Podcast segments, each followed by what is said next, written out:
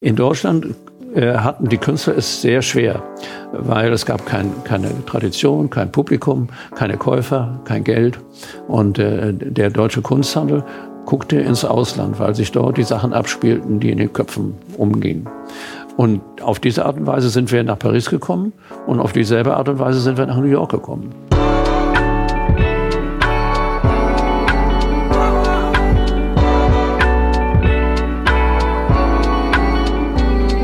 Was mit Kunst? Ein Podcast von und mit Johann König.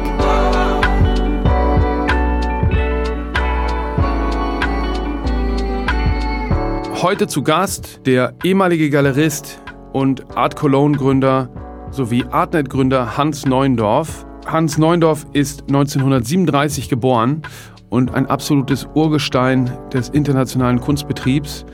Wie er zum Galeristen geworden ist und dann später den Kunstmarkt revolutioniert hat, erzählt er uns jetzt im Podcast.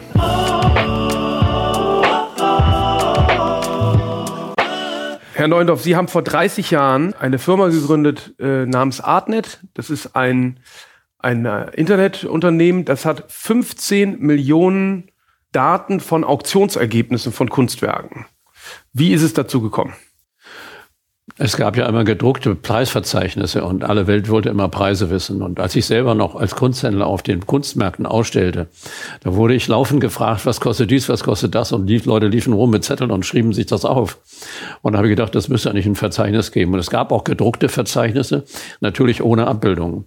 Und dann habe ich eben entdeckt, dass es möglich wäre, elektronische Abbildungen äh, dem Kunden zu übermitteln. Und ich fand das als Kommunikationsmittel so interessant dass ich gedacht habe, da geht die Zukunft hin, da werden die, die, diese Möglichkeit, farbige Abbildungen von einem Computer zum anderen zu transportieren, quasi ohne Kosten und in einer Sekunde oder weniger. Da habe ich gedacht, das ist die Zukunft. Und deswegen habe ich das, dieses Preisverzeichnis mit farbigen Abbildungen gemacht. Und die, das Preisverzeichnis damals, wann war das? Mitte der 80er Jahre? Na, das ist vor 30 Jahren gewesen, nicht wie lange. Wann war das? Nee. Also. Ja, da haben sie es gegründet, aber davor war ja quasi erstmal die Erkenntnis äh, des Bedarfs und äh, des eigenen Bedarfs. Ja, nun gut, das ist eine Entwicklung gewesen, die ich nicht selber gemacht habe. Das hat dieser Pierre Cernet gemacht, ein französischer Kunstsammler, der äh, Fotografie des, japanische Fotografie des 19. Jahrhunderts sammelte. Und der sich geärgert hatte, dass es keine Preisverzeichnisse gab. Und der hat, der hat die, die elektronische Bildübertragung für uns entwickeln lassen. Und äh, mit einem Mann, der, der hieß Tom Dacko, der ist später auch bei uns Aktionär geworden. Und äh, ich bin dann hinzugekommen und äh, äh, habe im Laufe der Zeit die Mehrheit an der Firma gekauft und sie dann in Artnet umgewandelt. Ich meinte jetzt gerade nochmal die Preisverzeichnisse, die in gedruckter Form vorlagen. Ähm, da gab es mehrere. Und, und wie weit reichten die in die Gegenwart? Ja, das war immer das Dumme, dass sie immer gedruckt werden mussten. Und normalerweise erschienen diese alle zwei Jahre. Und äh, also man hatte es mit alten Daten zu tun. Es war nicht sehr aktuell. Und es ging auch nicht in die zeitgenössische Kunst. Doch, doch, doch, zeitgenössische Kunst war durchaus drin enthalten. Sie haben ja die erste ähm, Pop-Art-Ausstellung in Deutschland gemacht. ja. Und dazu konnte man dann Preisreferenzen in solchen Verzeichnissen finden. Naja, wenig, ne? Und auch nur Händler. Man muss sich vorstellen, damals, als ich die Ausstellung machte, da wurde die Sachen, die ich da ausgestellt habe, ja im Auktionshandel noch gar nicht gehandelt. Insofern konnten die Preise auch gar nicht äh, in, in das Verzeichnis rein. Und wie kam, ähm, wie, wie kam man überhaupt zu Preisen? Oder wie kommt man überhaupt zu einem Preis? Ja, damals hat man irgendwie aus dem Bauchgefühl heraus gesagt und im Vergleich mit anderen gleichbedeutenden Künstlern hat man sich so vorgetastet. Und das war ja auch äh, außerordentlich unsicher und wurde nicht sehr, nicht sehr genau gemacht. Ne? Also dann hat sozusagen der Jasper Jones geguckt, was der Andy Warhol nimmt. Ja. Und, ähm, und dann war das sehr gattungsbezogen, also aus einer Clique. Oder wie kam man, wie kam man, wie kam man überhaupt zu einem, zu einem Preis? Angebot und Nachfrage sicherlich natürlich. Wie viel kann ich verlangen? Na, jeder Händler hatte seine eigenen Erfahrungen, Sachen, die er verkauft hatte. Und dann gab es eben die Auktionskataloge. Und in den Auktionskatalogen haben, saßen die Händler in den Auktionen und haben sich die Preise jeweils neben das betreffende Los geschrieben, sodass sie ein gewisses Verzeichnis hatten. Es gab welche, die hatten den ganzen Keller voll mit alten Auktionskatalogen, wo die alle drin waren. Aber das war natürlich nicht alphabetisch und man musste ja ganz lange suchen, bis man was Vergleichbares fand.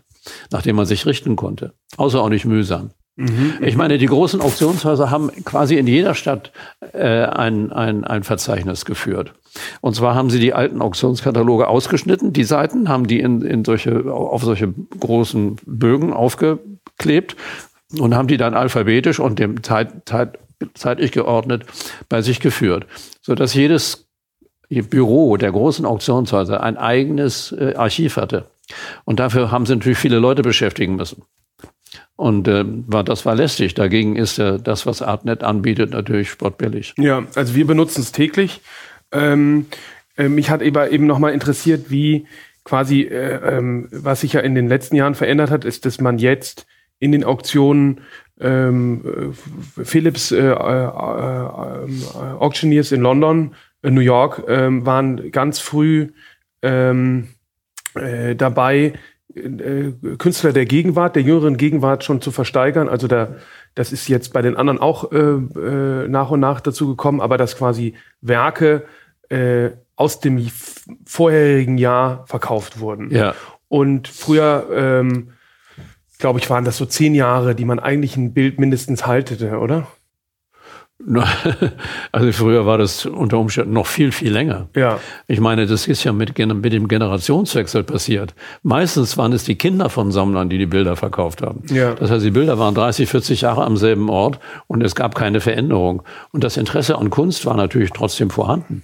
Aber nicht der Wechsel des Besitzes erfolgte nicht entfernt so schnell wie heute. Wie kam das an? Wie kam diese Idee, die, die quasi ähm, Angebot und Nachfrage transparent darzustellen? Eigentlich nur eine Verbesserung der gedruckten Preisverzeichnisse. Die waren aber ja, die vermute ich jetzt mal, nur äh, Händlern äh, vom Begriff. Ja, ich glaube, dass Privatleute sich das nicht leisten wollten. Die waren äh, teuer, ja? Naja, gut, das waren so zweibändige Dinger, so ein grünes Ding, ich erinnere, so ein grünes Buch, das gab auch den Meier zum Beispiel, das ist eins der Preisverzeichnisse. Es war nicht so irre teuer, aber eine überflüssige Ausgabe für jemanden, der das nur alle Jubeljahr benötigte. Aber wie weit ging das? Gerhard Richter war erfasst äh, in den Mitte der 80er Jahre zum Beispiel. Das erinnere ich nicht so genau. Oder Polke oder ja. so, also, also wie, wie, wie ähm, jetzt für einen aktiven Sammler, der äh, quasi Zeitgenossen kauft, den, für den ist es doch kein, kein hilfreiches Werkzeug, weil da steht ein Picasso drin und Druckgrafik wahrscheinlich auch und sowas. Ja. Und dann ohne Abbildung kann man eh nicht, äh, äh, das ist ja sowieso das größte Problem, was viele äh, äh, Laien machen, äh, die sich dann auf Artnet berufen, mhm. äh, erlebe ich in meiner Praxis, die sagen, hier, guck mal, das Ergebnis bei Artnet, gleiche Größe, gleicher Künstler. Ähm, und wenn man keine Ahnung hat, ähm, worauf es eben noch ankommt, das heißt ja oft, es gäbe quasi keine Qualitätsmerkmale. Ähm, ich finde, dass der Markt äh, im Allgemeinen sehr wohl zwischen einem guten und einem schlechten Bild in der Regel unterscheidet. Was, sage ich mal, dem Künstler zuzuschreiben ist, was ist typisch für ihn oder für sie, ähm, was ist eine, eine gute Komposition, was ist keine gute Komposition und so weiter. Und wenn man da eben nicht so versiert ist, ähm, aber es kann doch auch anders kommen. Ich meine, es, es kann, kann, sich auch wieder ändern, na klar. Nein, es ist so, dass die, die Kunstwerke natürlich und die Preise für Kunstwerke auch sehr dem Zufall unterliegen. Es können so kundige Leute in, im, äh, in, der Auktion bieten und andere. Also das, äh, es gibt Bilder von Twomby, die habe ich in Erinnerung zufällig, die ich damals in so einem Verzeichnis geguckt habe, wo äh, Bilder aus dem gleichen Jahr, die gleiche Größe, äh, äh, diametral entgegengesetzte Preise hatten. Also das gab, gab es schon. Es gab Irrläufer. Davon hat der Handel ja auch gelebt. Ne? Ja. Ja, was ich jetzt meinte, ist die, die Gegenwart, dass quasi ähm, dieselbe Größe mit dem desselben Künstlers miteinander verglichen wird äh, und nicht der Inhalt des Bildes, sage ich mal. Und äh, das ist natürlich der große Vorteil. Jetzt durch Artnet sieht man, kann man das miteinander vergleichen. Aber ja. es braucht natürlich dennoch ein geschultes Auge oder irgendwie ein bisschen Kenntnis vom Werk. Ähm, warum jetzt ähm, das weniger und weniger würde ich sagen. Ne? Ja. Ich glaube, dass die Qualität nicht mehr so entscheidend ist wie früher. Es gibt ja zum Beispiel auch gar keine Kunstkritik mehr. Und warum gibt es die Kunstkritik mehr? Sie wird nicht mehr benötigt. Heute gibt es Mehrheitsentscheidungen. Und die Mehrheitsentscheidungen werden uns bekannt durch die Preise. Ja, ich meine jetzt innerhalb, ob man den Künstler nun schätzt oder nicht. Ja, irgendein Takeshi Murakami. Ja. Ähm, ist ja doch objektivierbar, was ein für, für innerhalb seines Övres ein relevantes Werk ist und was nicht. Da kann ich nicht nur von Größe äh, ausgehen, ja. sondern sagen, weiß ich nicht, äh, ich meine, bei Richard Prince ist es ziemlich verrückt gewesen, zeitweise, da hieß dann, äh, einigten sich alle irgendwie darauf, dass eine gewisse Farbkombination äh, bei den Witzbildern äh, höhere Preise erzielt als eine andere. Ja. Bei Kippenberger sind es die Selbstporträts, das lässt sich aber wiederum auch ableiten äh, aufgrund der Persönlichkeit, ja. äh, seine persönliche Inszenierung seiner selbst irgendwie in den Mittelpunkt rückt. Ähm, nun gut, es gab diese, diese, diese Almanachs, in denen man nachgucken konnte, aber das waren vor allem Händler, die sich dem bedient haben. Ja. Jetzt ist es ja so, dass meine tägliche Arbeit, ähm, äh, gerade auf Messen zum Beispiel, sehr viel ähm, quasi mit Artnet zu tun hat, weil ich bin in einem Gespräch oder meine Leute sind in einem Gespräch mit jemandem, die ähm, irgendjemand interessiert sich für ein Bild oder eine Skulptur, äh, zieht ab, guckt ins Artnet, gehe ich zumindest mal stark davon aus, und kommt wieder oder kommt nicht wieder mhm. äh, und argumentiert auch dann damit ja. und sagt, ähm, und das ist eben eine interessante Herausforderung jetzt für uns, weil dann müssen wir sehr gut aufpassen. Wir haben einige Positionen, die verkaufen sich äh, in den Auktionen deutlich höher als äh, bei uns in der Galerie. Und das ähm, lockt natürlich Leute auf den Plan, die Spekulant, äh, spekulativ kaufen. Und andere Positionen verkaufen sich nicht so gut ähm, in den Auktionen oder beziehungsweise nur gewisse Werkgruppen äh, als, äh, als in der Galerie. Und dann gibt es noch eine dritte Gattung, die tauchen überhaupt nicht in Auktionen auf, weil der Auktionsmarkt ja auch nicht für jede Kunst äh, der richtige Markt ja. ist. Ähm, und wie kam denn das bei den Kollegen an? Weil da, die waren doch zum Teil auch überhaupt nicht erfreut über diese neue Transparenz. Nee, das stimmt. Aber das haben sie uns nicht gesagt, das hörten wir nur hinten rum. Natürlich, die Händler haben die Preise gemacht, wie sie wollten. Und es gab viel Willkür und es gab Übertreibungen jeder Art. Und die Unkenntnis von der Kunden wurde durchaus ausgenutzt. Ja. Und insofern waren die Händler nicht erfreut, dass die Kunden jetzt überall nachgucken konnten, was ein Werk wert ist. Das fanden die gar nicht gut. Andererseits haben sie sich gefreut, denn sie haben das genauso benutzt wie die Kunden. Sie sind zum Beispiel mit äh, äh, einem Ausdruck der Preise für bestimmte Künstler zu einem Sammler gegangen und haben dort gekauft und haben gesagt, guck mal, das, was du da an der Wand hast, wird hier so und so bewertet. Ich gebe dir ungefähr den Preis. Mhm. Also das zum Kauf nützt es auch. Also insofern zweischneidiges Schwert. Ja, ja, interessant ist, dass ich bin ja in so einer Mischgeneration. Ähm, ich habe 2002 meine Galerie aufgemacht. Äh, mir ist das zum Beispiel mal passiert, da habe ich was gekauft von einem Werk. Mir, ich, ich, war, mir war das, ich war zu knausrig immer für den Artnet-Zugang. Mir war das zu teuer damals. Ich hatte mhm. nicht genug Geld. Auch für die Präsenz der Galerie auf Artnet. Äh, das waren, da weiß ich nicht, 500 Euro, glaube ich, oder sowas. Äh, kostete das im Jahr sogar mhm. nur. Also meine Kassen waren wirklich sehr, sehr knapp.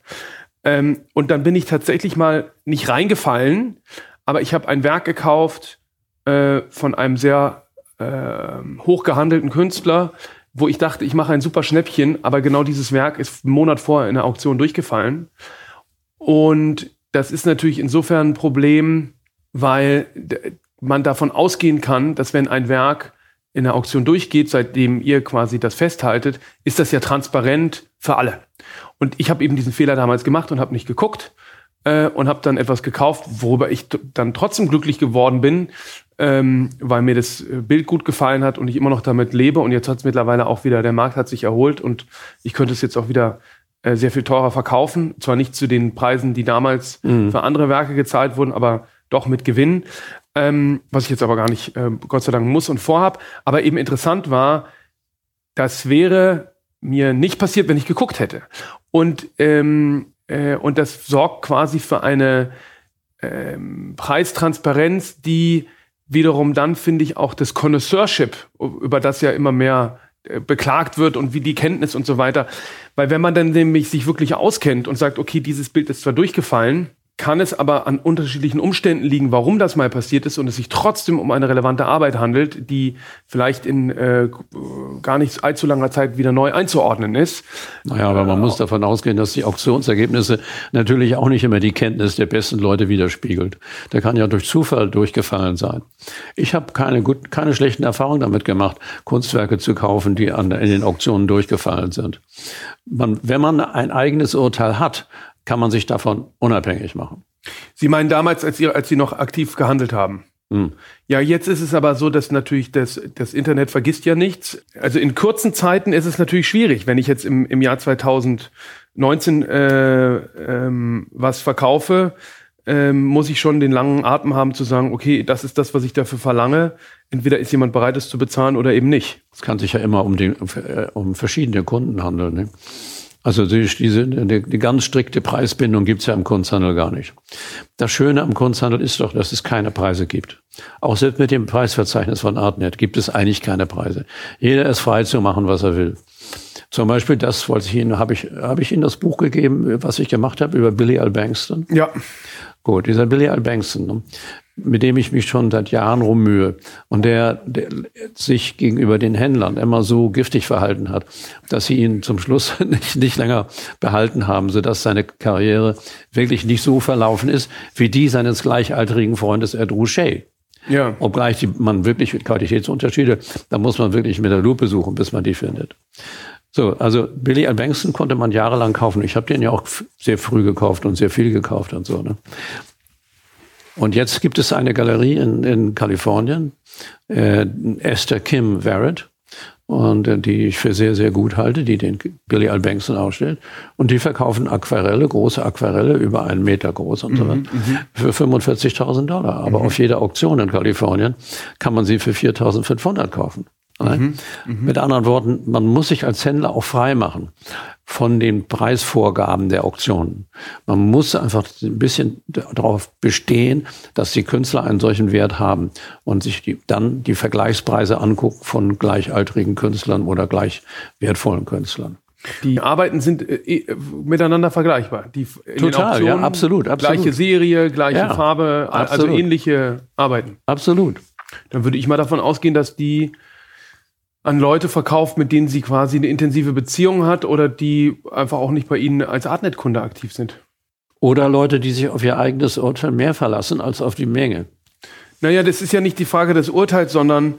Gucken Sie mal, es ist doch möglich. Es kommt doch immer wieder vor, dass Bilder äh, sehr hoch geschätzt werden, sagen wir mal 100 bis 150.000. Ja? Mhm. Und erreichen dann 500.000 in der Auktion. Woher woran liegt das?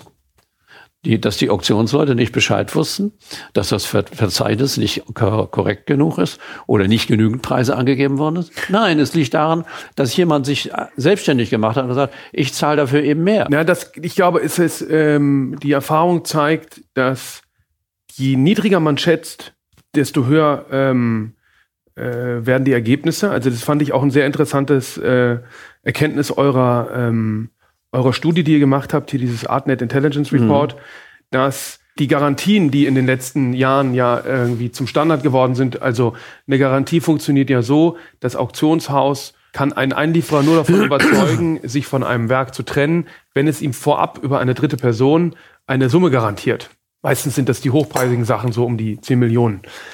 Ähm, oder auch niedriger. Äh, ist, das ist eben in, den, in der letzten Zeit passiert, dass es auch weniger geworden ist dann, also weniger hohe Summen, dann funktioniert das je nachdem, was man verhandelt, so, dass das Auktionshaus, ähm, also dass die dritte Partei diese Summe garantiert und das Werk, falls es sich nicht verkaufen sollte, kauft. Und wenn es doch über diesen garantierte Summe hinausgeht, handelsüblich ist 50-50, wird geteilt zwischen, also dem, dem darüber liegenden Ergebnis zwischen Auktionshaus und ja. Gar äh, Garanteur der, der Summe es zeigt sich jetzt, dass das ähm, unter Umständen für das zu erzielende Ergebnis gar nicht so gut ist, weil ähm, so viele Marktteilnehmer in dem Segment gibt's auch nicht und die anderen Marktteilnehmer sehen, ach, da ist schon jemand anders quasi involviert Aha. und hat quasi schon zu einem äh, günstigeren oder äh, für ihn akzeptableren Preis gekauft da mache ich jetzt nicht mehr mit. Mhm. Und äh, es ist jetzt immer mhm. häufiger vorgekommen, dass die Leute, die irgendwas garantiert haben, auf den Sachen sitzen geblieben sind, die sie unter Umständen gar nicht wollten, weil es sich um ein reines Finanzspiel ja. ähm, äh, handelte. Und ich finde das sehr begrüßenswert, dass das jetzt äh, immer mehr abnimmt, weil es eben äh, zu einer äh, nicht regulier, also das ist ja auch keine Regulierung, sondern es führt zu einem noch freieren Markt der noch stärker durch Angebot und Nachfrage ja. reguliert ist und nicht durch irgendwelche Zweitabsprachen und Sicherheiten und so, die ja, ähm, weil es ist auch so gewesen, wir haben das auch ein paar Mal gemacht, dass wir Garantien äh, gegeben haben. Es ist richtig wie so eine Art Wettbewerb, zum Teil gewesen, überhaupt eine Garantie geben zu dürfen. Das macht man ja eigentlich immer nur, wenn man davon ausgeht, ähm, dass der Preis steigt. Dass der Preis wirklich steigt. Äh, und dann war das sehr äh, lukrativ. Und äh, das verändert sich jetzt aber gerade. Aber wie bin ich da jetzt drauf gekommen? Wegen? Genau, wegen dem Estimates. Und es zeigt sich aber eben, wenn man niedrig schätzt, dass dann doch quasi die Verlockung so groß ist, weil man weiß ja nie, vielleicht geht jemand nicht ans Telefon, ähm, vielleicht hat jemand sein Jahresbudget über, überschritten. Es ist ja auf einem, auf einem Werk sind ja, ja. ja meistens nicht mehr als vier, fünf Leute. Und wenn der Zufall, man kann Glück haben. Ich habe neulich bei Griesebach äh, hier äh, wirklich äh, zu super Konditionen was kaufen können und manchmal eben nicht. Das ist ja auch so interessant, dass dieses alte Geschäft des Auktionshandels und eigentlich unverändert ist seit ja. Hunderten von Jahren äh, alles, so viel anderes hat sich verändert, ja. Also, und, und selbst zeigt sich ja, dass die, also ich merke das zumindest, dass meine Teilnahme am virtuellen Auktionsraum stelle ich mir einen Computer hin und äh, lasse mhm. das im Hintergrund mitlaufen und warte auf mein Los und hin und wieder sehe ich was und kaufe was, was ich eigentlich gar nicht vorhatte zu kaufen, weil, ähm, äh, weil der äh, Einstieg dann doch niedriger ist, als ich gedacht hätte. Ne? Mhm. Also es ist irgendwie, und man, manchmal gibt man auch mehr Geld aus, als, äh, als man vorhatte und lässt irgendwie die Preisdatenbank ähm, die Preisdatenbank ja. sein. Der Auktionshandel gehört neben dem Warentausch zu den ältesten Handelsarten und ist seit Hunderten von Jahren beinahe unverändert. An einem bestimmten Ort werden Waren zu einer angekündigten Zeit öffentlich an den Meistbietenden verkauft. Werke und Termine der Auktionen stehen heutzutage gewöhnlich auf der Webseite der Auktionshäuser sowie die Schätzpreise. Der Auktionator ist gesetzlich verpflichtet, Gelegenheit zur Vorbesichtigung zu geben. Diese Angebote sollte man unbedingt als Neuling wahrnehmen. Mittlerweile gibt es neben der Auktion vor Ort auch Internetauktionen oder man kann sich per Telefon zuschalten.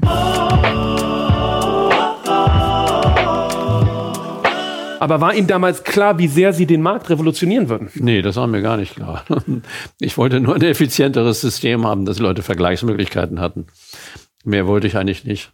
Weil Sie haben einmal erzählt, in New York sind Leute von Stockwerk zu Stockwerk äh, gegangen und haben äh no, das sind die normalen Zwischenhändler, ne? die äh, Arbitragers nennt man die im, im Aktienhandel.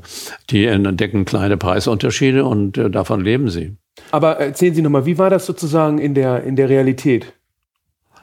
In der Realität? Ja, also in der, in der, im, im täglichen Geschäft. Wie Wir kennen auch das Fuller, Bowl, das Fuller Building in New York, ne? ja. wo viele Galerien übereinander waren. Und da gab es eben Händler, die da zwischen den Galerien hin und her fuhren im Aufzug. Und das, was sie in einem im Hinterraum irgendwo gesehen hatten, das haben sie dem anderen Händler angeboten, der zwei Etagen drunter wohnte. Und äh, das hat funktioniert. Das war ein Zwischenhandel. Das waren, es gab, wollen wir sagen, die Frequenz des Handels war viel niedriger als heute. Und es konnten Preisunterschiede entstehen. Und das waren aber Kunsthandelsware. Also das waren schon arrivierte, etablierte das waren Positionen. Bekannte Leute, ja. Natürlich. Keine jungen Künstler. Ja, nein, nein. Nein. Nein, nein. Sondern das waren schon, was war das damals? Chagall? Ja, zum Beispiel. Ja. ja, was es alles gab. Alle, alle bekannten Künstler. Ja. Und, und als Sie dann damals diese Pop-Art-Ausstellung in Hamburg noch gemacht haben in Ihrer Galerie, mhm. das ist die erste in Deutschland gewesen, ne? Ja. Wann war das? 64. 64. Wie sind Sie dazu gekommen? Wir, das kam eigentlich dadurch, dass ich äh, meine, bei meinen laufenden Reisen nach Paris anfing, mich zu langweilen mit dem, was dort angeboten wurde. Das gab eine, äh, eine bestimmte Richtung, die in, in, Paris, die École de Paris, dazu gehörte zum Beispiel Bissier und Manessier und Poljakov und Vieira da Silva und solche Leute. Und die waren, wurden sehr hoch gehandelt und es war irgendwie eine Abstraktion, die aus dem Informell kam. Mhm. Und äh, das wurde dann ein bisschen langweilig. Und dann kam die Neuigkeit aus New York, dass dort Künstler überhaupt ganz anders arbeiteten. Und das hat mich wahnsinnig interessiert. Überhaupt, ich war nicht der Einzige, alle Händler hat es interessiert. Wie, wie kam die Neuigkeit? Über die Presse. Aha. Über die Tagespresse? Ja, die haben sich lustig gemacht darüber. Auf meiner Warhol-Eröffnung, wo mit den Kissen und den Kühen, da hat ein Museumsdirektor aus Hamburg so ein Kissen sich geholt und hat das so geknautscht. Ja. Vielleicht das ein Kunstwerk war. Das war eine Skulptur, eine fliegende Skulptur. Ja, ja, ja. Das fand er ganz normal. Der hat sich darüber amüsiert. Ja. Also das wurde nicht ernst genommen, aber ich fand, fand es eben einfach super interessant. Es war einfach frische Luft. Ja. ja. Also der, die, die, die Atmosphäre in Europa war irgendwie äh, äh, abgestanden. Mhm. Und die, die, die, sage ich mal, progressive äh, aus Düsseldorf mit, mit äh, äh, Richter, Polke, Lüg und Kuttner, die bekam man noch nicht, äh, die, die war da erst im, am Entstehen. Ja, ähm, es war so, dass wir einfach äh, nach dem Kriege ins Ausland guckten, nach, nach Kunst. Ja. Weil in Deutschland ja durch zwei verschiedene Phasen der Politik Kunst verboten gewesen war. In den Nazis war es ja direkt verboten nicht? und ja. vorher war es einfach nicht gefolgt. Und die wirtschaftlichen Umstände waren also auch so schlecht, dass es eigentlich einen Handel nicht gab und keine Tradition und, ja. und so weiter.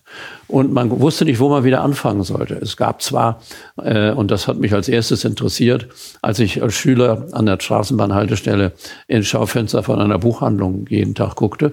Und da gab es so kleine Bücher, die waren so groß wie eine Postkarte und da drauf war so groß wie eine Zeitung, wie eine äh, Briefmarke? Ja, also wie eine Briefmarke waren so eine kleine farbige Abbildung. Eingeklebt, ne? Mit der Hand ja, ausgeschnitten und eingeklebt. Ja, ja, ja. Und das fand ich so interessant. Äh, solche Leute wie Trökes ja. und Kavel und so, das sind Namen, die heute gar nicht mehr bekannt sind. Ja. Aber das fand ich einfach total faszinierend. Und, äh, und mit anderen Worten, in Deutschland hatten die Künstler es sehr schwer, weil es gab kein, keine Tradition, kein Publikum, keine Käufer, kein Geld. Und äh, der deutsche Kunsthandel guckte ins Ausland, weil sich dort die Sachen abspielten, die in den Köpfen umgingen. Und auf diese Art und Weise sind wir nach Paris gekommen und auf dieselbe Art und Weise sind wir nach New York gekommen. Und erst später auch unter dem Einfluss der ausländischen Künstler konnte sich eine eigenständige deutsche Kunst entwickeln. Ich erinnere mich, als ich bei Richter im Atelier war, da war noch mit Konrad Luke zusammen. Ja. Und Konrad Luke machte so große Bilder mit Boxern drauf. Genau. Und, äh, und, und, und der Richter malte so kleine abstrakte Bilder. Und da erinnere ich eins, wo eine Baguette, so ein französisches Boot drauf war. Ja. Mhm. Das war so eine Form des Poprealismus. Und das hatte er sich bei den Popleuten abgeguckt. Das war keineswegs aus einer, irgendeiner deutschen Tradition Tradition entstanden. Ja, ja, das ist ja auch so gewesen, dass der, dass der Luke, äh, dann später Konrad Fischer, ähm, bedeutender Galerist geworden, dass der immer irgendwie äh, an die amerikanischen Kunstzeitschriften rankam. Und, ah, das wusste ich nicht. Ja, ja, ja. Weil wir vertreten ja den Nachlass von Kuttner. Ja. Das ist sozusagen äh, der vierte aus dem Bunde, der lange total übersehen war, weil er auch aufgrund der wirtschaftlichen Zwänge, die haben ja alle überhaupt gar kein Geld verdient, aufgehört hat, ähm, zu malen und er hatte mehrere Kinder und musste dann irgendwie einen äh, Grafikerjob annehmen in einer, ähm, in einer Lackfabrik. Und äh, es ist eben so gewesen, dass der, also habe ich gelesen oder erzählt bekommen, dass der Luke ähm, irgendwie eine Tante in Amerika oder sowas hatte, die ihm diese Magazine schickte, Art ja, America super. und, und ja. sowas. Und daher hatten die, die diese Bildeindrücke. Ah. Und, äh, und verrückt ist auch äh, eine kleine Seitengeschichte. Der Polke malt ja oft auf Stoff. Ja. Hat immer auf Stoff gemalt. Ja. Und das kam wohl daher, die haben aus dem Aktraum in der Akademie in Düsseldorf die Vorhänge geklaut, weil sie nichts hatten, wo sie drauf malen konnten. und, und, ja, wusste ich auch nicht. Ja, und das ist, also wir haben noch ein Bild von Kuttner auf einem, auf einem Vorhangstoff. Ja. Und so ist wohl überliefert, weiß ich nicht, äh, kann ich jetzt nicht sozusagen verifizieren, der Polke dazu gekommen, auf sozusagen äh, äh, äh, masurierten, strukturierten Stoffen zu arbeiten. Wie konnten Sie, also die, die Pop-Art-Künstler hatten ja eine New Yorker Galeristin, die in Paris eine Galerie hatte, Ellen Sonnabend. Eliana Sonnabend wurde am 28. Oktober 1914 in Bukarest geboren. Sie war über 40 Jahre in Europa wie in den USA als Kunsthändlerin und Förderin neuer Entwicklungen in der zeitgenössischen Malerei aktiv. Noch 1939 eröffnete sie in Paris ihre erste Galerie, damals noch zusammen mit ihrem ersten Mann Leo Castelli. Sie sammelte bevorzugt die Surrealisten wie Salvador Dali, Max Ernst und Meret Oppenheim. 1940 floh das Paar vor der Wehrmacht in die USA. Nach der Scheidung und während ihrer zweiten Ehe mit dem Philosophen und Drehbuchautor Michael Sonnabend baute sie in den 60er Jahren ein neues Galerienetzwerk in Europa und in den USA auf. Sie etablierte mit verschiedenen Ausstellungen die Pop Art in Europa, was ihr den Spitznamen Mom of Pop einbrachte. Auch später überraschte sie mit Ausstellungen deutscher Künstler wie Immendorf und Baselitz in New York oder mit umstrittenen Werken von Jeff Koons in der Ausstellung Made for Heaven, Eliana Sonnabend starb am 21. Oktober 2007 in Manhattan.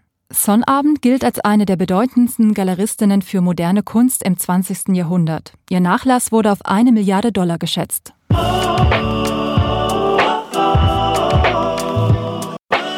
Mit der haben Sie zusammengearbeitet. Wie konnten Sie davon überzeugen, dass die das mit Ihnen überhaupt machte? Ja. Haben Sie gekauft? Das war überhaupt kein Problem. Ich habe nichts gekauft. Ich hatte gar kein Geld. Ja. Ich bin nur hingefahren, ohne, an, ohne mich anzumelden. Ich hatte gar keine Telefonnummer und habe sie angesprochen und gefragt, ob sie dabei helfen konnte. Und das fand sie irgendwie gut und hat das gemacht. Aber ich war ja nicht der Einzige, dem das gelungen ist.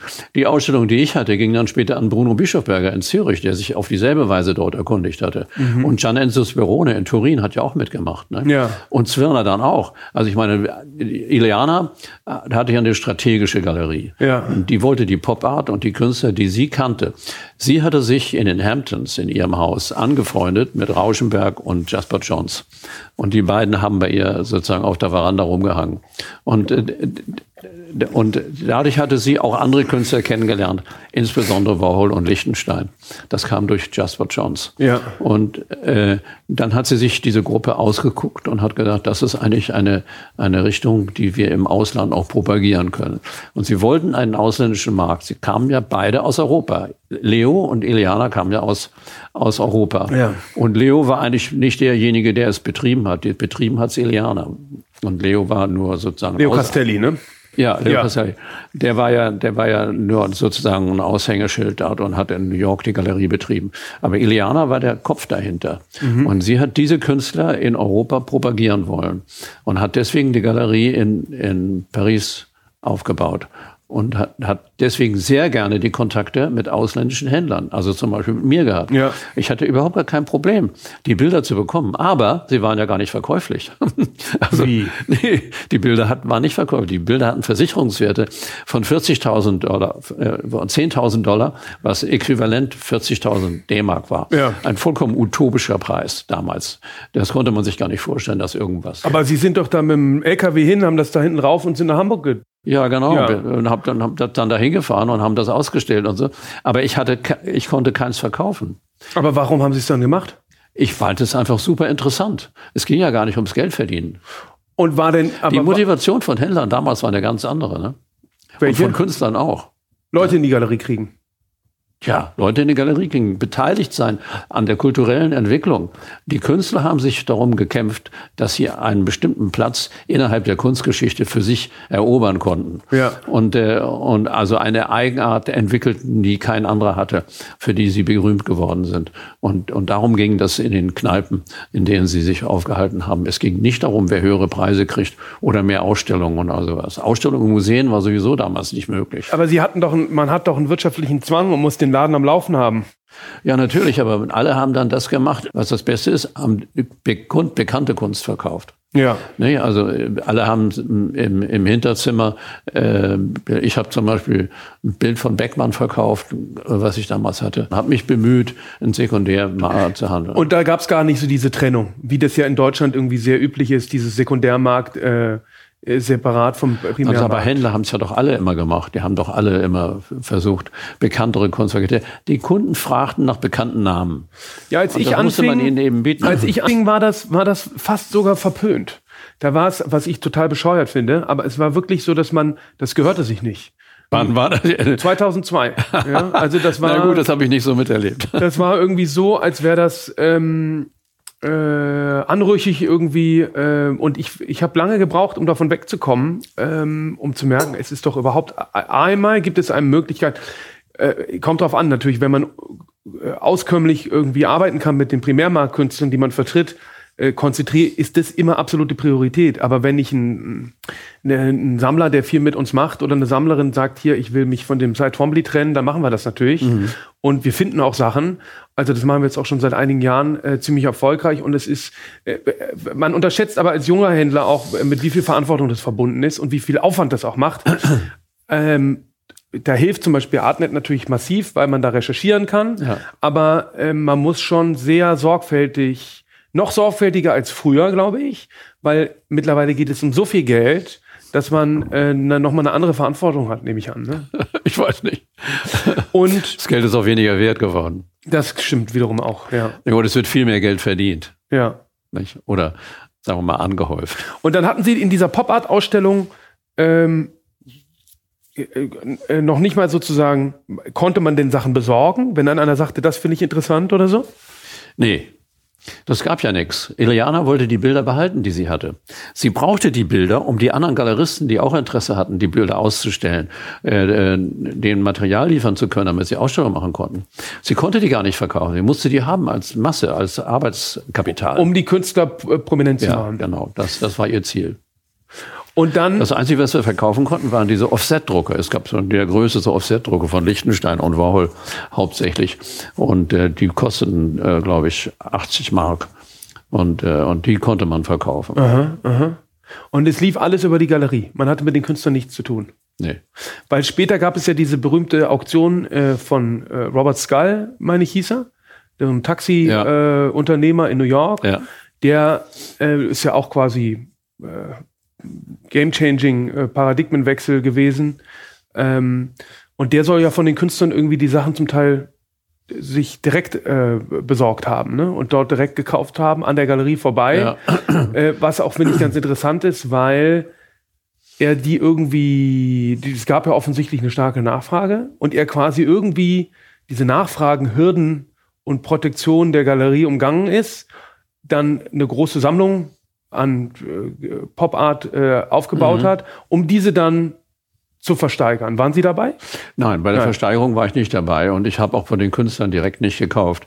Und es war auch nicht so, dass Eliana sich nun darum gekümmert hat, mich von den Künstlern fernzuhalten. Im Gegenteil, ich bin mit ihr zusammen nach New York gefahren und sie hat, es hat mit mir zusammen eine große Tour durch die ganzen Ateliers gemacht, unter anderem Christo und ähnliche Leute. Äh, und hat mich mit den Künstlern bekannt gemacht. Und, und das war sehr, sehr nett und kameradschaftlich und freundlich und so. Es ging nicht so um Geld. Ja. Wie bedeutend war denn diese Auktion äh, Von Skull? damals? Ja. Ja, dies hat ja hauptsächlich hinterher eine, eine, Wirkung gehabt. Ja, war das, das wollte ich, interessiert mich. War ich glaube immanent ich, der deswegen sofort? bin ich nicht unbedingt der Meinung, dass Skull das angestrebt hat. Ich glaube, der Skull hat einfach für sich selber diese Bilder gekauft, zusammen mit seiner Frau, die da wohl auch eine Rolle gespielt hat, und, äh, und hat die gesammelt und hat die dann irgendwann bei günstiger Gelegenheit verkauft, zu Preisen, von denen er nicht mal träumte. Nach der Pop-Art-Ausstellung haben Sie gar nicht so viel später mit den Kölner Kunstmarkt gegründet. Was ja auch wiederum eine, eine ja, ein, ein Wechsel war und äh, ähm, äh, es hat quasi sowas wie, wie äh, eine Kunstmesse gab es ja nicht. Das ist ja. Das war vollkommen neu. Und Ja. das war eine Idee von Heinz Stönke und, und Rudolf Zwörner. Die haben zusammen sich das ausgedacht. Die wollten einfach äh, aus der Isolation herauskommen, in der sich die Kunsthändler in Deutschland befanden. Also Heiner Friedrich war in München, da war sonst keiner. Oder, oder war Stangl gab's noch, aber und, und, und Franke gab's noch damals, aber der hatte also für die zeitgenössische Kunst keine solche Bedeutung. Heiner Friedrich vertrat äh, Palermo, Richter. Erst später, erst später. Ah, zu der Zeit war das dann. Zu Anfang hat er alle möglichen Künstler ausgestellt und dann hat er angefangen mit der Pop-Art. Ne? Und- Eigentlich habt ihr alle Pop-Art gezeigt. Ja. Ja. Und äh, die, die Galerien in Deutschland, ich zum Beispiel in Hamburg war der außer Brockstedt der einzige Galerist. Und, äh, und dann gab es Ricke in Kassel und dann gab es äh, in Berlin äh, den alten Springer und sonst gab es eben keinen. Und äh, die fühlten sich isoliert und konnten auch ei- einen Markt richtig nicht aufbauen. Es fehlte auch die Kommunikation unter den Kunden.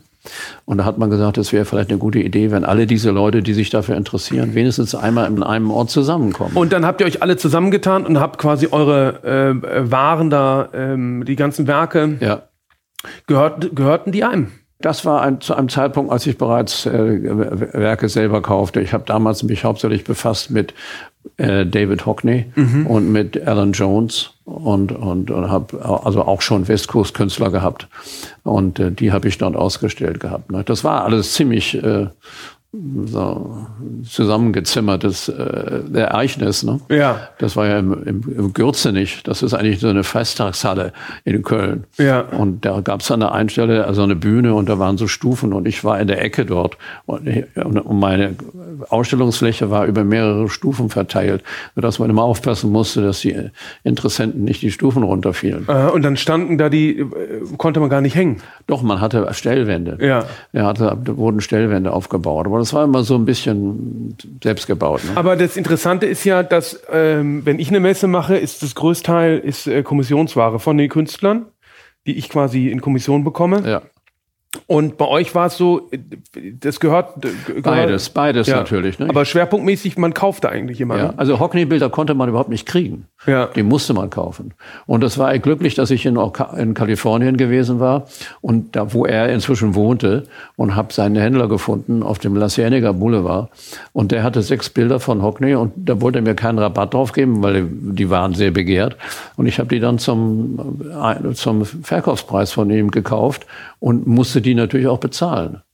Aber ich hätte die gar nicht anders bekommen. Wie, wie lief das dann? Haben Sie das dann selber gemacht oder wo kam das? Wie konnte man dann so diese sechs, also damals waren das ja teure, das waren, war zu heute natürlich kein Vergleich, aber es war viel Geld. Ja. Hatte man dann Partner oder selber das über andere Sachen äh, Nee, da hat man über andere Sachen finanziert ja. und, und, und so das gemacht. Ne? Oder zum Beispiel, ich bin gewesen bei Twombly in Bolsena, als er da die, Bilder, die Bolsena Bilder gemalt hat. Das war, glaube ich, 69 oder so oder 68. Und habe ihn besucht, weil er mir die versprochen hatte, als ich ihn in New York besucht hatte. Und dann konnte er mir die Bilder nicht geben, weil er sie inzwischen bei Castelli ausstellen wollte. Mhm. Und äh, hat aber in der Ecke Bilder auf Rollen stehen gehabt, die standen aufgerollt auf so alten äh, Papprollen. Und dann hat er gesagt, kannst du nicht diese nehmen? Das waren frühere Bilder, die waren von 62 und 63 und 64, ja. die begehrteste Phase bei, ja, ja. bei Twombly. Und ja. ich habe ich hab dann von ihm elf Bilder, glaube ich, in dem Moment gekauft äh, für 2000 Dollar das Stück. Wahnsinn. Eins, einige kosteten auch nur 1500 Dollar. Und, äh, und, und er sagte, ja, das Geld kannst du mir dann irgendwann geben, weil ich habe gesagt, ich habe ja gar kein Geld. Und da sagte er, ja, das macht nichts, das kannst du mir dann irgendwann geben. Und äh, dann habe ich die Bilder eingerollt und in, in, den, in den Topolino reingesteckt, den ich fuhr. Und dann bin ich zum Flughafen und dann haben wir die Bilder nach, nach Deutschland gebracht. Ne? Und dann habt ihr die ausgestellt in Hamburg? Dann haben wir die ausgestellt, aber vor allen Dingen haben wir sie ausgestellt auf der nächsten Messe, die in Köln war. Das war, glaube ich, die von 1969. Wahnsinn. Und kein Mensch wollte Twombly kaufen. Ja, ja. Es Was soll so, das, ne? Und ja. Zwirner hat es auch versucht, da gab es ja. gar nichts. Keiner wollte das haben, das Zeug. Ja, ja, ja. Äh, aber ich hatte eben die ganze Koje voll. Auf der Stirnwand hatte ich vier große Bilder hängen. Das war dann schon in der Kunsthalle. Interessant. Nein. Das ist ja, der, der, der Twombly hat ja meinen Vater quasi zur Kunst gebracht, mhm. weil er war mit der Schulklasse im Volkwang-Museum ja. und da war ein Plakat für eine Twombly-Ausstellung, die der Zwirner gemacht hat. Ja. Und der dachte, was ist das? Das war auch so leicht eben erotisch äh, äh, äh Genitalien und so. Und dann ist er dann in die Galerie gegangen als 16-, 17-Jähriger, um zu sagen, was ist denn das? Und ist dann da hängen geblieben als Praktikant. Ja. Ähm, und ähm, ist eben über Twombly in die Kunst gekommen, aber die, das wollte niemand haben, das hat niemand gekauft. Nee, das war sehr lange, lange Zeit sehr schwierig. Es war nicht, also Zwirner hat Sachen gehabt, meist Zeichnungen und ich habe welche gehabt und aber auch zum Beispiel Müller in Stuttgart, der hat auch welche gehabt. Ne? Und Heiner Friedrich hat sich auch dafür interessiert. Also es war durchaus unter den Händlern eine begehrte Sache, aber Kunden konnte man dafür nicht gewinnen. Wie sind Sie denn eigentlich überhaupt zur Kunst gekommen? Durch das Erlebnis, was ich schon erzählt habe, dass ich da an der Straßenbahnhaltestelle als Penela da die die, die kleinen Büchlein gesehen habe von deutschen Künstlern mit so ganz ah, kleinen farbigen Abbildungen. Ich wollte jetzt auf diese Geschichte heraus, wo mit dem, mit dem, dass ihr Vater äh, jemandem Geld geliehen hat. Ja, nein, das Bild, das habe ich, das, naja, das habe ich gefunden, ne? im Keller gefunden. Sie haben ein Bild im Keller gefunden? Na, es war so, äh, im Keller lag allerlei Gerümpel herum, unter anderem ein großer Schrankkoffer und den habe ich mal aufgemacht als Junge, um mal zu gucken, was da wohl drin ist. Und wir haben da im Keller immer rumgestöbert, das ist ja auch super interessant. und in dem, in dem Koffer befand sich ein kleines Aquarell, nur so klein, ein kleines mhm. Aquarell, mhm. das mir sehr interessant erschien und das war von Feininger. Mhm. Und das war auch signiert Feininger und das war gewidmet an die Nachbarskinder. Und da habe ich gedacht, das, ist, das muss ein interessantes Bild sein. Und ich kannte mich, weil ich die Bücher gelesen hatte, schon aus damit. Also Feininger war Ihnen ein Begriff? Feininger war mir ein Begriff. Ja. Aber das war das Einzige, da war allerlei Gerümpel. und dann?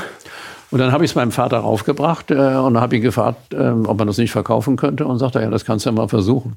Und dann bin ich Wusste zu dem, er denn, was das ist? Nee, er wusste, nee. hatte keine Ahnung, was das ist. Er wusste auch nicht, was in dem Koffer ist. Ja. Der Koffer war als Sicherheit hinterlegt worden von einem russischen Cellisten, dem er Geld geliehen hatte. Und der Mann war schon jahrelang nicht wieder aufgetaucht und wir hatten diesen Koffer.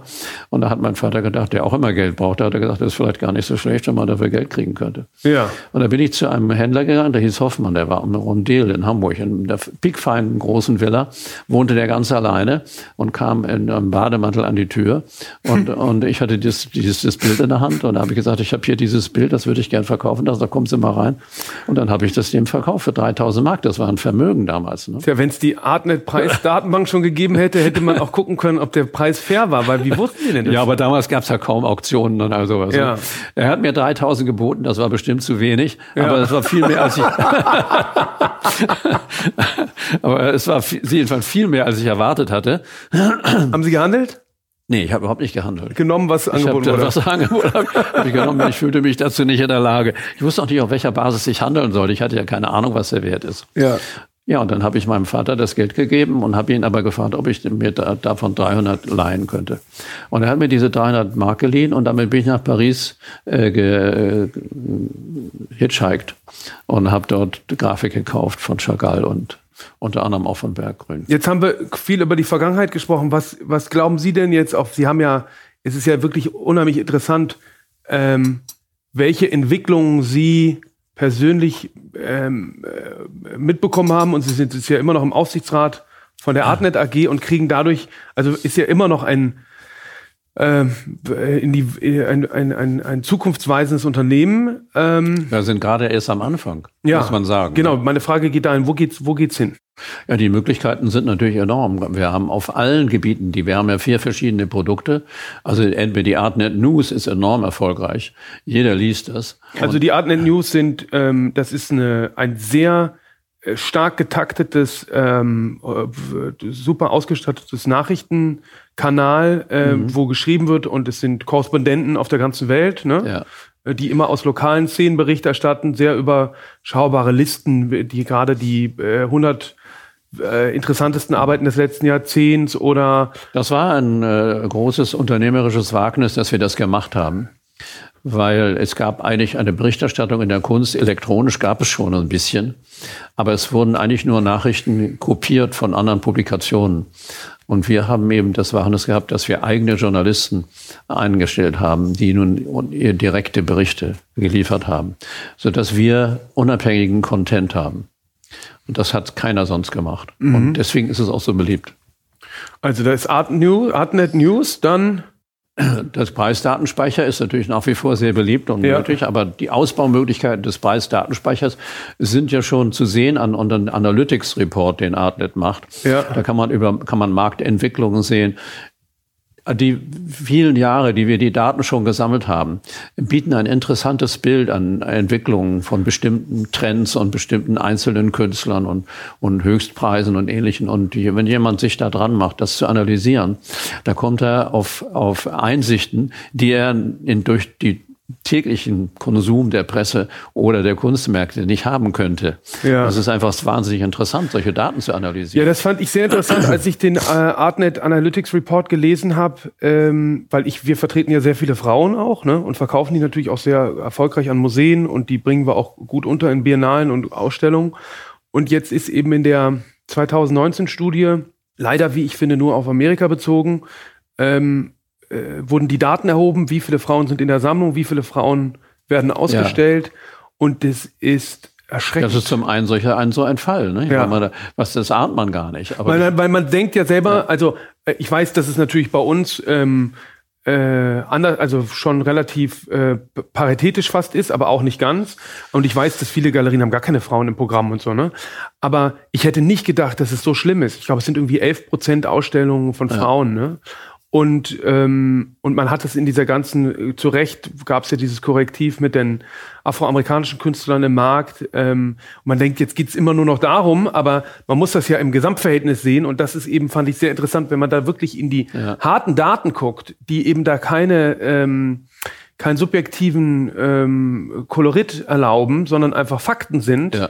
dann stellt sich die Welt oft ganz anders dar, als sie ist. Ne? Ja, aber natürlich ist das eine Momentaufnahme trotzdem. Und die Entwicklung ist natürlich eine sehr langhubige Entwicklung. Ja. Es ist so gewesen, dass die Frauen nicht nur benachteiligt gewesen sind bei den Ausstellungen, sie wurden ja auch entmutigt, überhaupt künstlerisch, künstlerisch tätig zu werden. Meistens haben sie nur getöpfert und, und solche Sachen gemacht. Ne?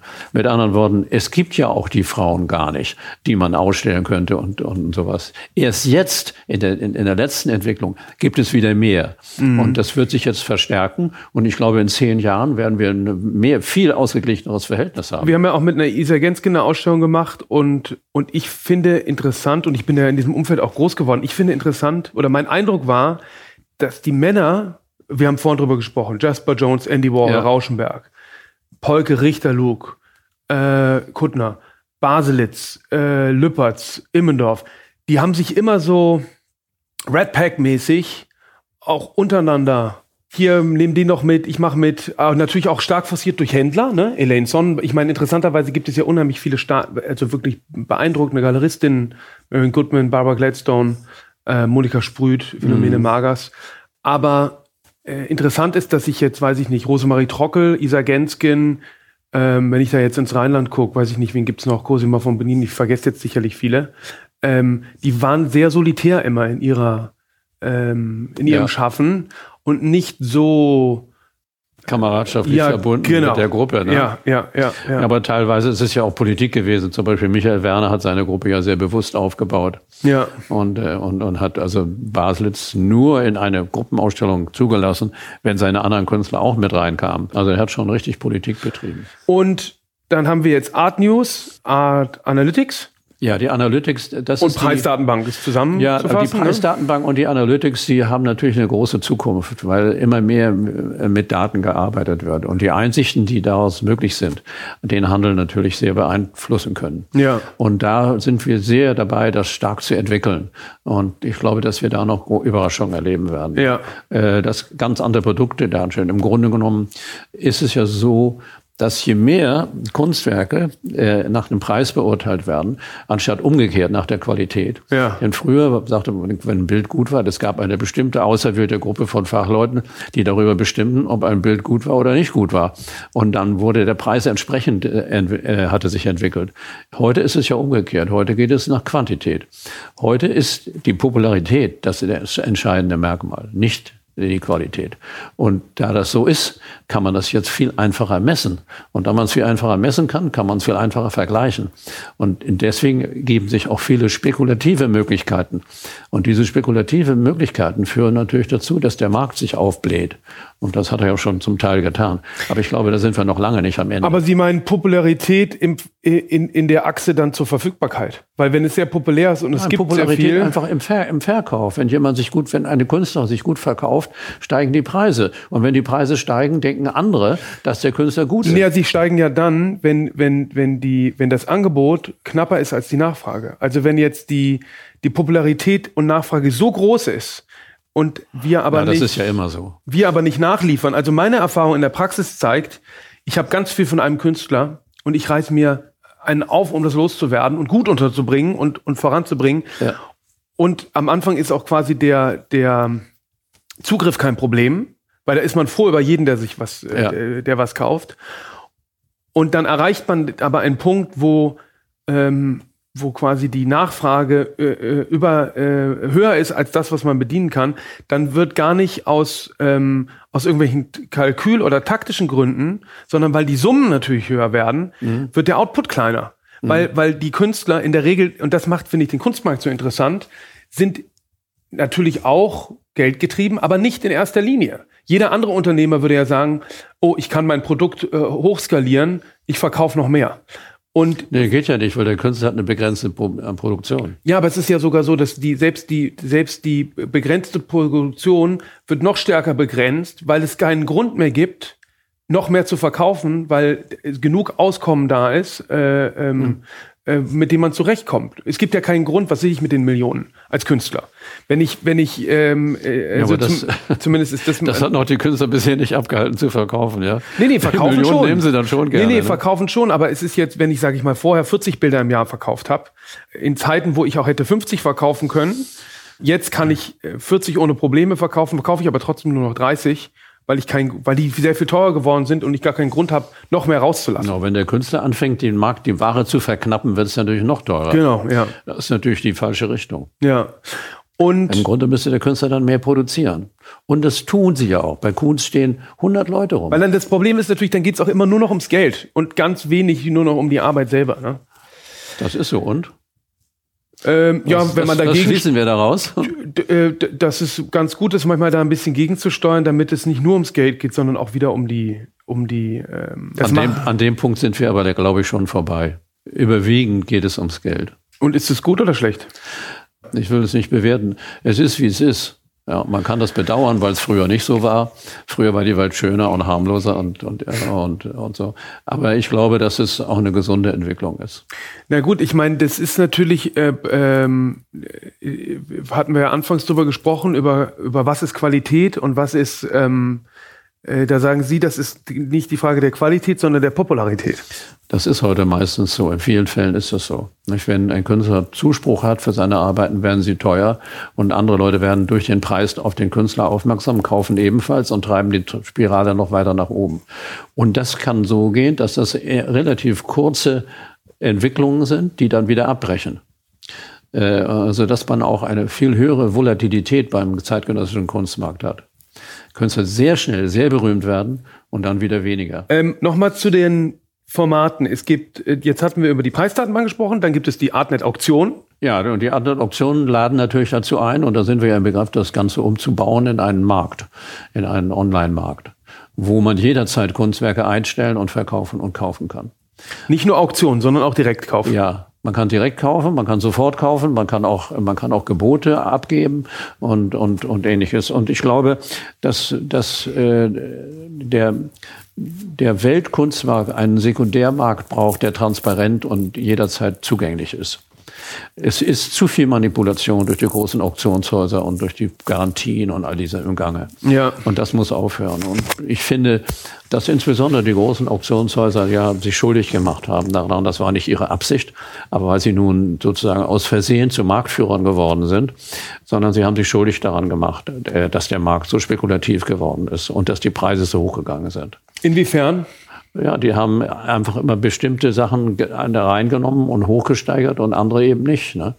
Auch, auch finde ich, dass der, der Markt, der von, wenn Sie Auktionskataloge ansehen, die Auktionen haben, so wie sie aufgestellt sind, enorm hohe Kosten durch ihre ganzen Büros und Auktionsräume und ähnliches. Und diese Kosten müssen sie wieder reinspielen. Und dadurch bieten sie nur die Sachen an, von denen sie relativ sicher sind, dass sie sie verkaufen können. Das heißt, sie schließen sehr gute Kunst vom, vom, vom Auktionsmarkt aus und verengen dadurch den Markt immer mehr auf die wenigen Spitzen, die immer, immer teurer werden, während ganz viele Künstler rechts und links, insbesondere auch Frauen, überhaupt keine Preise kriegen. Mhm. Und das ist, das ist eine, eine Entwicklung, die die Kunstauktionshäuser nicht beabsichtigt haben, aber die sie herbeigeführt haben. Und finden Sie, dass die sich zum Beispiel zu, hätten zurückhalten sollen ähm, in Bezug auf die äh, Frische der Werke, dass die so, dass die quasi fast aus dem Atelier die Sachen jetzt verkaufen? Nein, das finde ich nicht. Ich glaube, das wären Einzelaktionen gewesen, die einer, der, der so einen Laden geführt hat, hätte machen können. Mhm. Aber ich glaube, dass die Auktionshäuser in der Falle sitzen. Die können gar nicht anders. Die haben sich einen Kostenapparat aufgebaut, der so groß ist, dass sie sich anders nicht verhalten können. Mhm, mh. Deswegen glaube ich, dass die großen Auktionshäuser hoffentlich ihre besten Jahre hinter sich haben. Mhm. Und dann ist quasi das Ziel Denn die Händler, die schließen sich auch an. Ne? Ist ja so, dass die Händler, wenn die auf den Auktionshäusern die Preise sehr hoch gehen und die Presse wieder atemlos über einen neuen Rekordpreis berichtet, wobei wieder das Auktionshaus genannt wird und so, dass alle Leute, die Kunst verkaufen wollen, immer wieder dieselben Auktionshäuser beliefern, ja, das kann ja nur schiefgehen.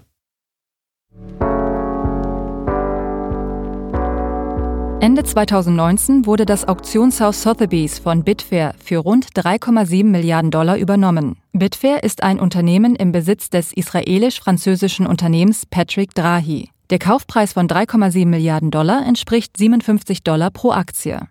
Damit wurden die Aktien im Verkauf um 61 Prozent höher bewertet als damals am Markt gehandelt. Ein guter Deal für die Aktionäre.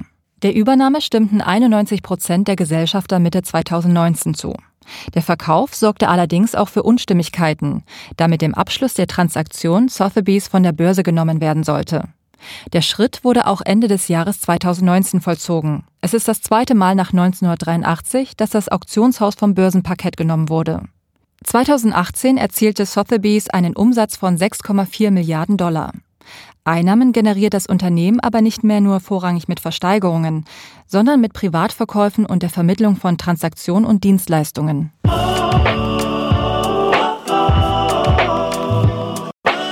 Ja, interessant fand ich, jetzt konnte man das ja noch einsehen, den Jahresbericht von Sotheby's. Äh, der Sotheby's wurde ja gerade zu einem ja. irren Preis gekauft. Also ähm, 50 Prozent über dem äh, Aktienkurs, wenn ich das richtig ja, Die Aktienkurse sind häufig, die sind ja total Quatsch. Ne? Also da, ja, aber normalerweise glaube ich, wenn's, wenn, wenn, wenn das äh, von der Börse genommen wird, zahlt man so 20 Prozent mehr äh, auf, den, auf den Aktienkurs und nicht äh, 50 Prozent. Also der hat das sehr teuer. Das, das, ist, das kommt sehr drauf an. Der Aktienkurs ist ja so volatil, man weiß ja gar nicht, wer da Entscheidungen trifft und nicht trifft ich glaube, man kann da keine Verallgemeinerung machen. Ja. Man, der, derjenige, der kaufen will, muss Gespräche führen mit größeren Aktionären, um herauszufinden, zu welchem Preis diese Leute bereit wären zu verkaufen. Er will ja die ganze Firma übernehmen, er braucht also alle Aktien, er muss also die Aktionäre auf seine Seite bringen, da muss er einen hohen Preis bieten. Ja. Und manchmal genügen 10 Prozent obendrauf und manchmal genügen 50 Prozent ja. obendrauf. Ne? Das ist ja auch interessanterweise das älteste Unternehmen am New York Stock Exchange ähm, erstaunlicherweise. Ähm, Wer? Sotheby's. Ja? Ja. Oh, das wusste ich gar nicht. Ja, ja. Und man konnte auf alle Fälle jetzt noch in den Jahresbericht schauen, in den zurückliegenden. Und Private Sales macht einen riesigen ähm, ja, die haben den ganzen großen Kunsthändlern äh, den, den Sekundärmarkt abgenommen. Genau, mhm. ja. Und das liegt alles nur an der Publizitätswirkung der, der super hohen Preise. Ich glaube, es liegt auch an den Daten, weil die haben natürlich die Kenntnis über jeden Unterbieter auf alles. Ja, das kann schon sein, aber ich glaube, dass das nicht entscheidend ist. Ich glaube, es gibt eine große Fluktuation bei den großen Käufern. Ich glaube, dass die, die, die kaufen in bestimmten Phasen ihres Lebens und dann hören sie wieder auf damit. Ne? Mhm, klar, die also, Geschmäcker ändern sich ja auch. Ja, das ist, das ist so. Ne? Und ich glaube, das liegt eben einfach daran, dass ähm, die, die Presse äh, so viel Lärm macht über die äh, Sensationspreise, die den großen Auktionshäusern immer wieder hilft, neue Kunden zu finden. Mhm. Das ist der, das ist der Grund. Und der Handel müsste eigentlich transparenter sein. Ich meine, wir machen ja zum Beispiel seit Anfang diesen Jahr, also Anfang letzten Jahres, haben wir bei all unseren Kunstmessen, schreiben wir die Preise mit an die Werke. Ja, das ist gut. Ja. Um, habe ich immer gemacht. Auf, auf, auf den Messen habe ich immer die Preise dran. Wann hat denn das aufgehört? Die Preise dran ja. zu schreiben? Das hat nie angefangen. Das haben nur ganz wenige Händler je gemacht. Weil die, die, die, die, die Reaktionen waren sehr gemischt. Also meine, meine Sammler äh, ja. und Museumsleute, die finden es alle toll mhm. und sind richtig, ein, ein, ein Sammler hat mir gesagt, der richtig viel Geld bei uns äh, ausgibt und seit Beginn der Galerie, also seit 17 Jahren, sagt, ihm ist es unangenehm, nach mehr als äh, zwei Preisen am Stand zu fragen, obwohl der total viel kauft. Der kann ja. mich hier den ganzen Tag lang Löcher in den Bauch fragen. Ja, das kann man, das ist ein Phänomen, was es gibt, ja. Ja, ihm ist es unangenehm, weil äh, er will sich ja nur informieren und dann will er vielleicht gar nichts kaufen und sowas. Und eine andere Sammlerin hat mir erzählt, sie fragt so ungern bei anderen nach dem Preis, mhm. weil die die dann nicht in Ruhe lassen. Ja. Die rufen dann an und sagen, hast du es dir dann schon überlegt, ist noch verfügbar und so weiter und so fort. Und äh, Kollegen haben gesagt, sie würden das nicht machen, sie fänden das äh, unelegant und man würde nicht ins Gespräch kommen. Dabei finde ich, kommt man viel mehr ins Gespräch, weil vielleicht auch mal jemand sagt, sag mal, warum kostet denn das so viel und das so viel? Ja, genau. Weil wenn man nämlich von genau, ja, ja, dafür kann, das kann ich sehr ausführlich erklären, warum ja. die Dinge das kosten und nicht äh, so viel und so weiter. Ich bin derselben Meinung. Ich bin ja. für totale Transparenz. Ich ja. habe immer Preise dran geschrieben gehabt, aber viele Händler haben es nicht, weil sie geglaubt haben, dass ihr bis ihr mehr wissen über die Preise und über den Markt. Ja, gerade der das Geschäft begründet. Sie haben geglaubt, dass es eben wichtig ist. Sie glauben immer, dass es eine, eine, dass man einen unwissenden Kunden übervorteilen können muss, mhm. aufgrund von besserem Wissen. Ich bin eben der Meinung, dass es einen großen, transparenten Markt geben muss. Ja. Und der kann nur übers Internet funktionieren, weil er total international sein muss. Und da kann jeder seine Ware einstellen, wie er will und wie er nicht will. Und dann haben wir Ruhe. Dann ist dann, aber ich bin auch der Meinung, dass die beiden großen Auktionshäuser ihre besten Jahre hinter sich haben. Und es sind ja auch wahnsinnig schwer zu führen und, und überhaupt nicht, äh, profitabel und insofern gibt es Hoffnung. Als ihr damals angefangen habt damit, das zu veröffentlichen, da war ja die, das fanden die Auktionshäuser, obwohl die ja diese absurden Systematiken hatten mit Grün ist Philips London, Gelb ist Christie's äh, ja. New York und so weiter ja. mit so einem Karteikartensystem. Es hat der Simon de Pury mal erzählt, da musste man dann äh, über Tage recherchieren, um herauszubekommen, was, wie schätze ich denn ein Estimate jetzt, also einen Schätzpreis für ein Werk ja. ein, um seriös auszusagen, äh, weil dann gibt es eben die ganzen lokalen Auktionshäuser auch noch, die irgendwie mit einfließen. Wie, die fanden das ja überhaupt nicht gut. Warum fanden die das nicht gut? Ja, die, die sind zu uns gekommen und haben sich jeweils in Begleitung von Juristen und, und solchen Leuten und haben gesagt, ihr verletzt unser Copyright, das dürft ihr nicht. Und die wollten uns das verbieten. Aber ich habe ihnen klar gemacht, dass sie gar kein Copyright haben. Und das mussten sie dann einsehen. Und dann sind sie still gewesen. Und dann waren ein paar Jahre Ruhe. Und dann ist der Bill Ruprecht, der Sotheby's damals leitete, zu uns gekommen äh, in unser Büro und hat gesagt, wir könnten doch eigentlich was zusammen machen, denn wir würden sehr gerne die Daten von euch umsonst bekommen und wir würden die bei uns bewerben und unsere Kunden, äh, den, wir würden den Datenspeicher an unseren Kunden empfehlen, wenn ihr uns die Daten gebt. Dann, der wollte sich sozusagen an die Spitze setzen derer, die Markttransparenz ja. wollten. Und äh, das haben wir mit dem gemacht und ab dann ging der Datenspeicher wie Feuerwehr. Aha. Weil alle Sotheby's Kunden sind dann zu uns gekommen und dann musste Christie's nachziehen und insofern haben wir all die großen Nutzer haben wir da. Und war damals Christie's Sotheby's gleich auf? Ja, die waren ja die ganze Zeit ungefähr immer gleich, gleich auf. auf. Ja, das mhm. ist so geringe Unterschiede, aber die waren ungefähr. Die sind auch immer gegeneinander ausgespielt worden und so. Das ist kein, Lust, kein lustiges Geschäft, was sie haben. Ne? Mhm. Super, ich danke Ihnen sehr. Für mich war es toll. Ich finde das äh, sehr interessant, ja, auch wenn man darüber nachdenkt, wie die Dinge sich verändern können. Ich meine, wenn man die letzten fünf Jahre anguckt, ne, wie, schnell sich, wie schnell sich die Dinge verändern und in was für einem Umbruch der Kunstmarkt ist und dass ja, ich finde, ihr habt das sehr gut beschrieben in dieser Studie, dass es äh, nicht mehr die Kunstwelt ist oder der Kunst, it's, it's no longer the art market, it's an art uh, industry. Ja. Und ähm, das finde ich eben sehr interessant und dem will ich in dieser äh, Podcast-Serie auf den Grund gehen und deshalb bin ich sehr froh, äh, dass Sie mein Gast waren heute. Ja, gerne.